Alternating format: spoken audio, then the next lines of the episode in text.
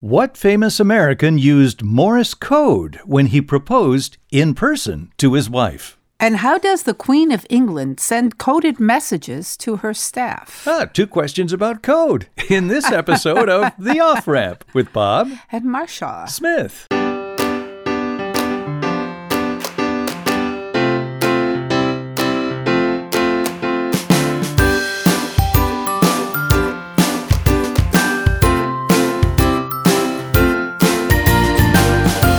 Welcome to the off ramp, a chance to slow down, steer clear of crazy, take a side road to sanity, and get some perspective on life. Well, we just learned we both have coded messages. Indeed, it's another one of those coinky dinks. All right, I'll ask you mine first. All right. What famous American used Morse code when he proposed to his wife in person? That should give you a clue. The clue is he had a hearing problem. So, did he tap it out on his fingers? He tapped it out. and Who was he, Marsh? oh, who- oh, well, now you're asking the hard stuff. Thomas obviously. Edison. I for- Thomas Edison. I forgot that he was hard of yeah, hearing. he suffered from deafness, uh, and that came Yeah. about during an explosion in his youth. Yeah. And he taught his bride to be Morse code while he was dating her. And then, when she was able to send and receive messages, he proposed to her by tapping out his message in her hand, and she said yes in his hand. Oh, that's really Isn't that sweet? So, And according to friends, after they were married, they often communicated to each other in Morse code, and the skill came in handy when the Edisons went to the theater because Mrs. Edison could telegraph the actor's words to her deaf husband's knee. yeah, wow. So he co- was he totally deaf? No, then? not totally, no. So you just He was yeah. hard of hearing, yeah. Yeah. He heard it. Tom, come to dinner. Well, And you've got a coded question, too. I do. This would have to be called the coded trivia show. Okay, you all you know I love codes, right? Mm-hmm. Prince Philip has been in the news. He died at 99 years old. mm-hmm. Did you know that he and Liz were great great grandchildren of Queen Victoria? Yes, I did. Oh, of course. I knew Okay. that. They were Teenage- cousins. Uh-huh. Yeah. Well, very distant. Third yeah. cousins, I think. Yeah. Not enough to get uh, a child trouble. with three arms. Yeah. Liz, uh, uh, they met when uh, he was 13 and she was nine. Did you know that? I knew that they met in the 30s when he came to visit the royal family. How old were they when they got married, Marsh? I think she was 21. How old was he? 24. Uh, well, 26. yeah. Now let's get to the question. Oh, oh, the question. yes, that's nice. Yes. Let's get to the question, well, Marsh. yes. Okay. So, how does the queen send coded messages to her staff so they know what her desires are? Really, the Queen of England sends coded messages to her staff. Mm-hmm. Does she have a little, like a little uh, terminal that she just taps it out in Morse code, or it lights, blinks, or does? Do you think she carries that in her purse? It's a pager. No, but the answer lies within her ever present. Purse, yes, That's or right. pocketbook, right? That's right. Her purse. She's always carrying a purse. And if she's at dinner and ready for it to end in five minutes, she takes picks up her handbag and puts it on the table. So the staff knows time to start clearing the dishes Is in that five right? minutes. Oh right? my God! And if she's out and about and wants to keep things moving along because she's getting bored or in a pickle, she transfers her purse from her left arm to her right arm. And that's the cue for staff to swoop in and get things moving. No kidding. Yeah. So she uses her purse for s- secret coded Just, messages. just placing it different yeah. places. Isn't that funny? Oh, I wonder if that uh, was that an intentional thing, or did everybody say, "No, when she does that, obviously she's uh, ready to go"? No, no, I think that was uh, that's from Mental Floss. Uh, Very I'm sure good. it was heavily researched, but but yeah, how would you? You know, uh, you can't just say uh, Agnes, get this line moving, or this guy's a bore, or you know, clear the table. These people. Get the commoners out of here. All right, two follow-up questions to Thomas Edison. What was his first invention? was it the telegraph? No, it was not. He did not invent the telegraph, Marcia. He- Hearing aid? He invented some things that went along with the telegraph. Uh, Morse code. It was something that took years to catch on, and when it caught on, it wasn't his machine that was successful. It was the voting machine. He came up with a Really? Oh. voting machine, designed it in the 1860s, and his potential customers found it completely uninteresting. Really? Wow. Interestingly enough, we talked about him being deaf, right? Or yeah. lot deaf. Yeah. He actually preferred Braille to visual reading. Oh, no kidding. Yeah, I don't know He why. probably was very Oh, quick. I'm with sure he that. was very eccentric as a Yes, person. yes. Difficult to get along with. Okay. Bob, what is a laryngeal prominence? Something to do with the larynx, so your throat. It's an Adam's apple. Excellent. Okay. Oh. Okay, got one for the big guy. How did the Adam's apple get its name, Bob? Well, Adam had an apple, and Eve, of course, was the temptress. And so it stuck in his throat. Now, Did- I don't know. That's exactly it. That was the idea. That's it. It's Adam and Eve. It's ancient folklore that Adam ate the forbidden apple and a large chunk got stuck in his throat, forming a lump. Well, that just goes to show you sometimes your imagination works well. Oh, but here's the final question Why only men, Bob, Why only men what? have an Adam's apple and not women? Because men were smart enough not to offer fruit to women. Obviously, that's the answer. Okay, let me go with my question. No, that's not Oh, it. back up. Okay, uh, I don't know why. Well, it's actually very uh, There's no folklore with regard to that, is no, there? no. Okay. It's this is according to live science. Men have a larger voice box, so it sticks out more. So dudes speak lower in tone, right, compared to us dainty ladies. oh dear.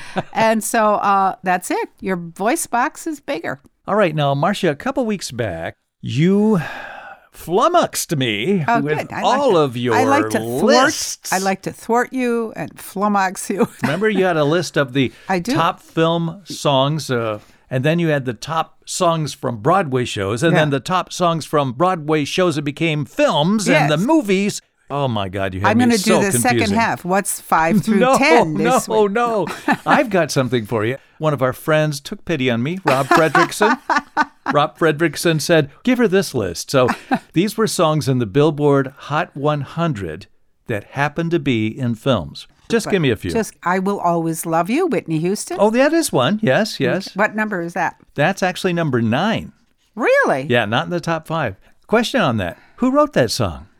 I will. uh, I don't know. Dolly Parton. Oh my gosh, she sang it too. She wrote it. She sang it. She wrote it in 1973, but Kevin Costner played Linda Ronstadt's version of it to Whitney Houston, and she wanted to record it. And so that's Yeah. how it became part of the show.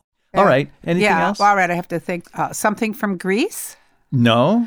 Um, Two from Saturday Night Fever, though. can't remember those songs. Those disco songs. Gup, bup, Staying alive. No. from the top 10, number nine was I Will Always Love You. Okay. Number eight was Night Fever by the Bee Gees. Now, there's an interesting story behind that because Robert Stigwood, the producer of the film, he wanted to call this film Saturday Night. So he said, Could you change your song's name to Saturday Night? And they said, No. so he decided to change the title of the movie. He went from the movie being Saturday Night to Saturday Night Fever, their song. And that's how he renamed the film to Saturday Night Fever. So that's interesting. Flashdance. Oh. Irene Cara. It's called Flashdance What a Feeling. Oh. That's the song title. Oh, I didn't know that. Yeah. The Eye of the Tiger. Uh huh. Now, there's an interesting story behind that. That was Sylvester Stallone's Rocky 3. He wanted to use another song. Any idea what it might have been? About a somebody being pummeled.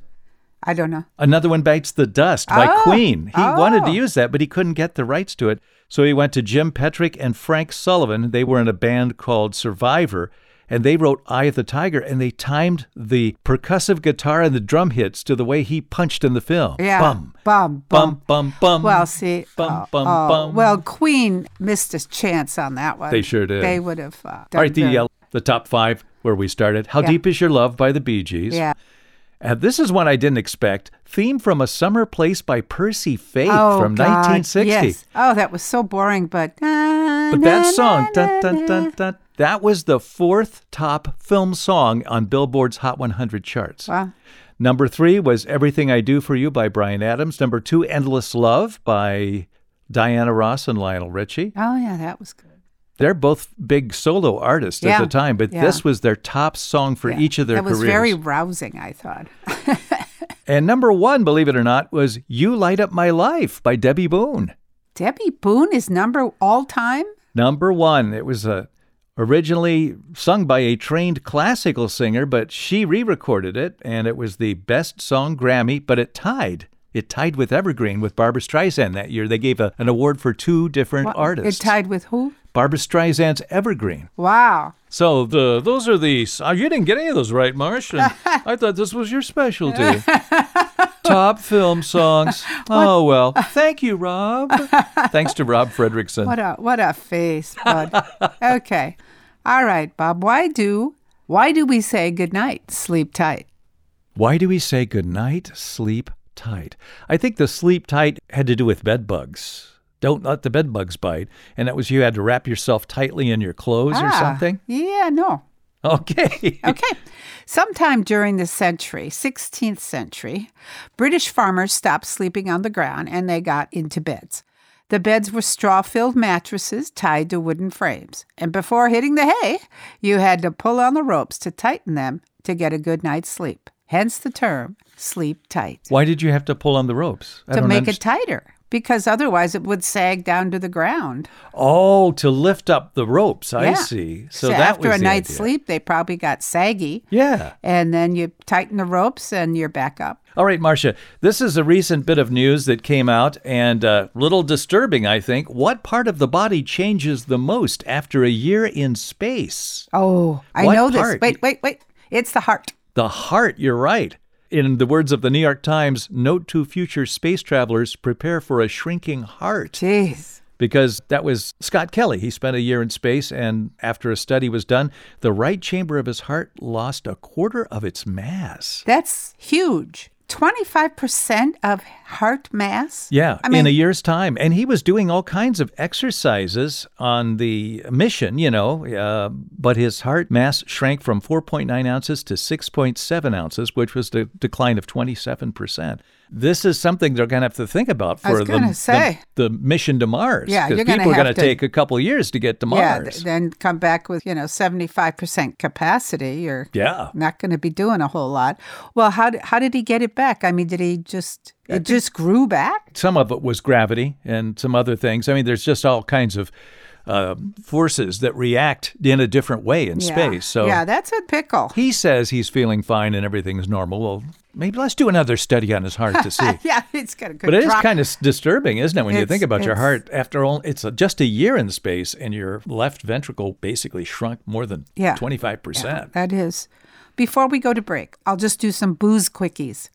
Booze quickies. Three of them. Did you know that daiquiri is the name of a village in eastern Cuba?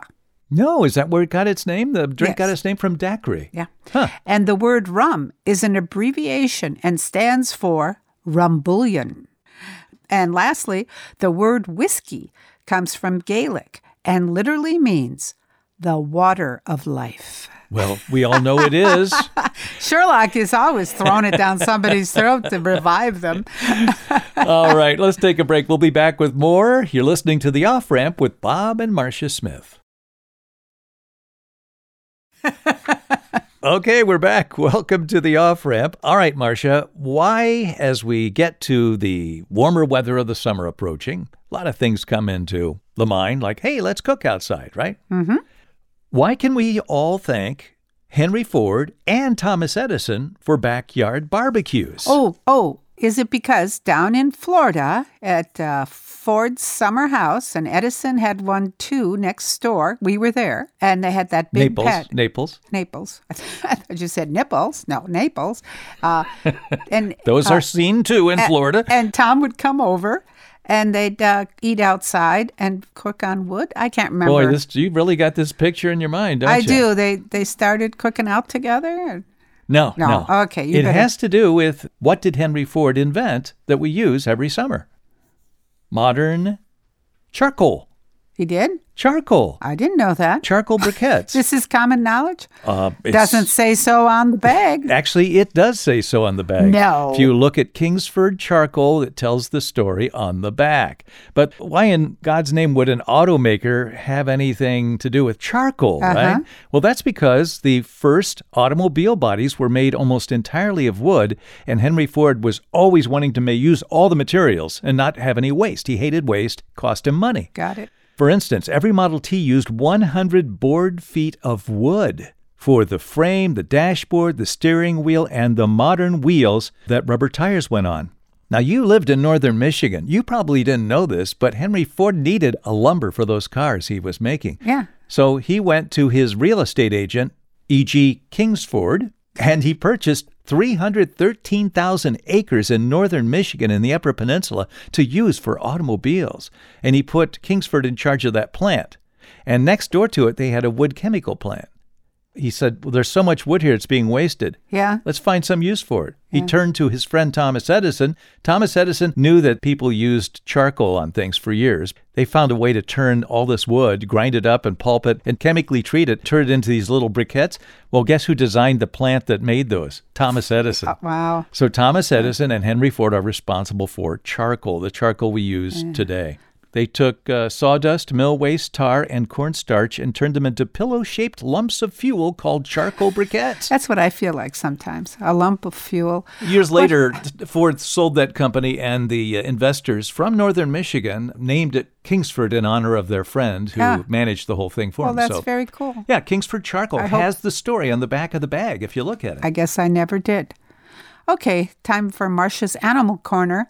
What, Here we go again. what animal gets the most sleep on a daily basis? A bear. Well, they hibernate, but I, said uh, daily basis. Cats get a lot of sleep Well, on you're a right, daily basis. but it's not the most. Okay. It was actually your first pet, Bob. Remember a your goldfish? no a hairy armadillo. Oh, I, no, I never had an armadillo. Can you imagine having one of those as a pet around the a, house? a hairy one yet too. It sleeps uh, on average of 20.4 hours a day. But cats are right up there, Bob, with 12 to 16 hours a day of sleep. 12 to 16 hours of sleep in 24 hours. And why, you ask? Why? Because their hunting, killing, and eating instincts remain intact even though they're domesticated. So they are still trying to reserve their energy for the great hunt. Uh, so what's Sounds your like ex- a big excuse to me. what's your excuse, I don't Bob? have, it does sound like an excuse. Like I'm a I'm a lioness. I must rest.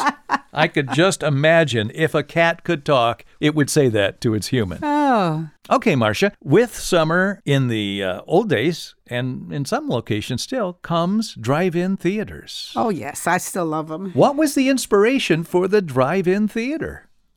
What's the inspiration? A man named Richard Hollingshead had this inspiration when something happened. Yeah, tell me what that was, Bob. Okay, the inspiration for the drive in theater was a hot summer night showing home movies. Outside. He was trying to show friends home movies in his living room one summer night in the late 1920s, but the heat was so bad, he took his projector outside, set it on the hood of his car, and he projected the movies onto a sheet he hung on the garage door. Well, see that that was my thought while you were talking about that. Yeah, and his guests loved it so much, he got the idea to, you know, show movies. So he started showing home movies at gas stations to entertain customers. That was the first idea he had while they were filling their tanks. Entertain them while they're filling their tanks. What do they have at service stations now? Yeah, Those that's little ex- video yeah, screens. yeah. But eventually he came up with the idea for an outdoor drive in theater, and he actually patented it. You can find it online for the landscaped ramps that tilted the cars up so people could Oh, really? watch the vehicle. Yeah, all that was patented, and you can find it online. He opened the first drive in theater in Camden, New Jersey, June 6, 1933. 600 people showed up. Uh The film was an Adolphe Monjou film, Wife Beware. Oh, really? Yeah. Oh, wow. Now, who fought that idea more than anyone else and Oh, the knocked him out of studios? business? The studios. Because they couldn't get their pound of flesh from Well, it. you know why? They owned all the indoor Movie theaters, at the theaters, time. yeah. Remember, the, years Yeah. ago, the, the Supreme Court eventually made the movie theaters. You can't have the studios and the theaters. Got Yeah. to get rid of one of them. But at that time, they owned all the theaters, and so they refused to rent him a lot of the Oh. films that were popular. And eventually, he went out of business. But other people came in. But after two or three years, he he sold it. Oh, I hope he made some money. But the man who invented it was Richard Hollingshead, and the inspiration was showing home movies on a sheet outside with Makes his perfect friends. sense. It I does. love it. I Yeah. love it. I still think uh, drive-ins are fun. you Yes. go to once in a while. Up you know? in Door County, we always try to go to that. one. the drive-in theater up there is still in business, That's- and it's like a kid's paradise in the summer. Oh, our kids still like it. But they always want to go there if we're up there. Okay. Bob, recently, a Texas woman got her nails trimmed. Nothing like a manicure, but it was the first time in 28 years. Oh, dear. How long were they? Oh my! Wow, that would be. Hmm. Mm, my. Would it be twelve inches? No, I'd say maybe four or five inches. I assume they stop growing after a time. they don't. Oh, how long? You were want to they? go beyond, go into feet, Bob. You're kidding. How- 24 feet. How could she even function with nails? You should that have saw them. long? They're all these little curved things. Oh, She said God. she could drive a car, but it was hard to dry dishes or That, something. and how painful that would be if one of them broke. oh, I don't know. But uh, she had to have them cut with an electric rotary tool Oh dear. at a doctor's a office. power tool. Her manicured required three to four bottles of polish per application. Holy cow. And her nails will soon be put into the Ripley Believe It or Not Museum in Florida. The only place they belong. That's where we're going on vacation, oh bud. God, the Ripley Believe It or Not Museum. I always wanted to go to that when I was a kid. Yeah, I'm sure. I, I don't know. I probably get gaggy at some of it. Gaggy? Gaggy. Okay, Marcia. Think of your uh, medicine cabinet. His name is on the product, but he didn't invent it. He inspired it. Who was he and what product bears his name? Can you give me a category? Something you put in your mouth. well, that's as close as I can get. I mean, medicinal or healthy or I would say clinical, sanitary. sanitary, something, a toothpaste, Colgate. No, No, um, something, um, uh, was it a cough drop like the Smith Brothers? this was used to your clean uncle, your mouth. uncle and Used to clean your mouth. mouthwash. Listerine. yes. Joseph Lister, Dr. Joseph Lister, is the man it was named after. He campaigned against filthy hospitals and doctors that didn't wash properly and perform surgery in street clothes. So he had a crusade that inspired the medical profession to adopt more sanitary practices. And when a St. Louis chemist, Joseph Lawrence, invented a new germ killing mouthwash, he named it in his honor Listerine, Joseph Lister. Wow. To honor his name, Sir Joseph Lister, I should say. Yeah. Okay, Bob. What pop star requires 20 bodyguards?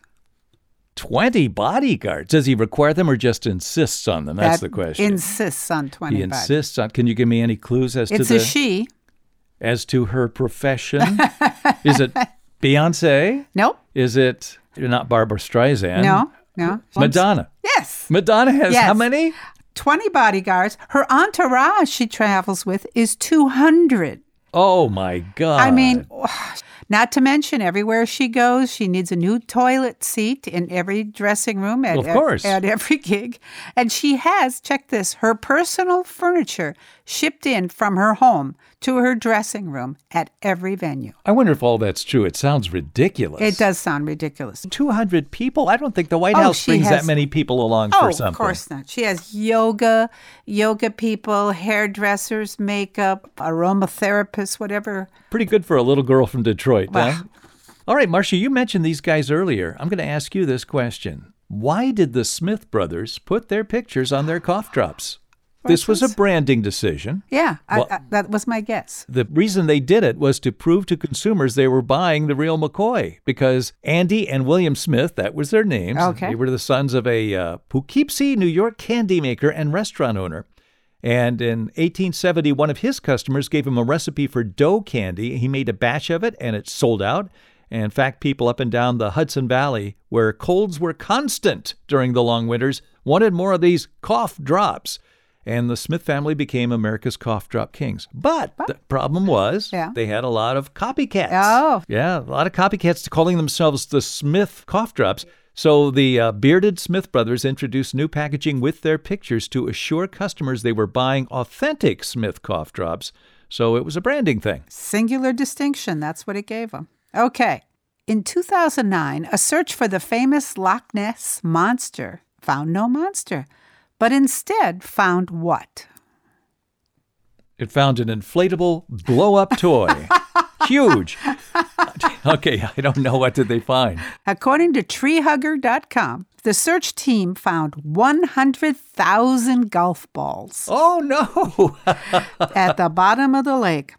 uh, courtesy, I imagine, of the nearby golf courses and bad duffers. But over time, you know, golf balls degrade in water and pollute and harm the, the water and wildlife, hence the interest of treehugger.com. Oh, that makes sense. Yeah. Yeah.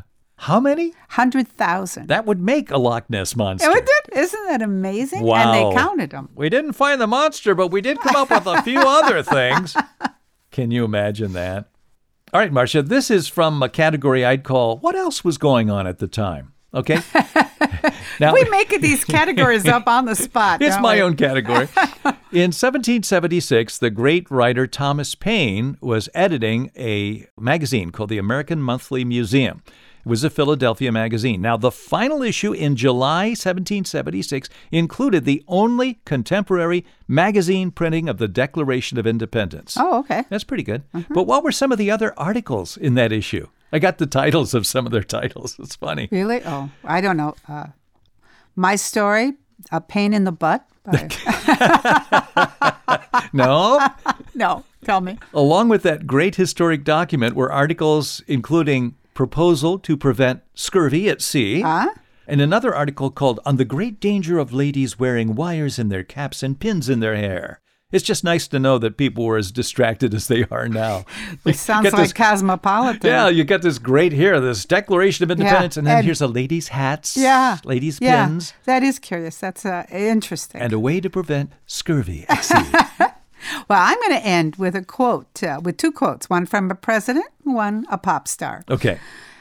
It's amazing what you can accomplish if you don't care who gets the credit. Well, that's a famous quote. Who said it? Harry Truman said something like that. That's what I got down for him saying. Oh, that. okay, yeah. Okay, that was Harry. And from Cutie Pie, Harry Styles A real girl isn't perfect. A perfect girl isn't real. Well, that's true too. Good old Harry. okay, now that was a lot of stuff and started out with Morse code. So it was quite a menagerie of things in this episode. Well, we hope you enjoyed this half hour and we welcome you back next time. And if you would like to send us a trivia question you want one of us to read to the other, just do so by going to our website, theofframp.show, and going to Contact us. Put in the question, the answer, and who you want to answer it.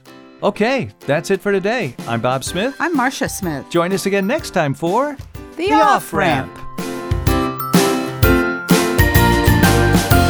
The Off Ramp is produced in association with CPL Radio Online and the Cedarbrook Public Library, Cedarburg, Wisconsin.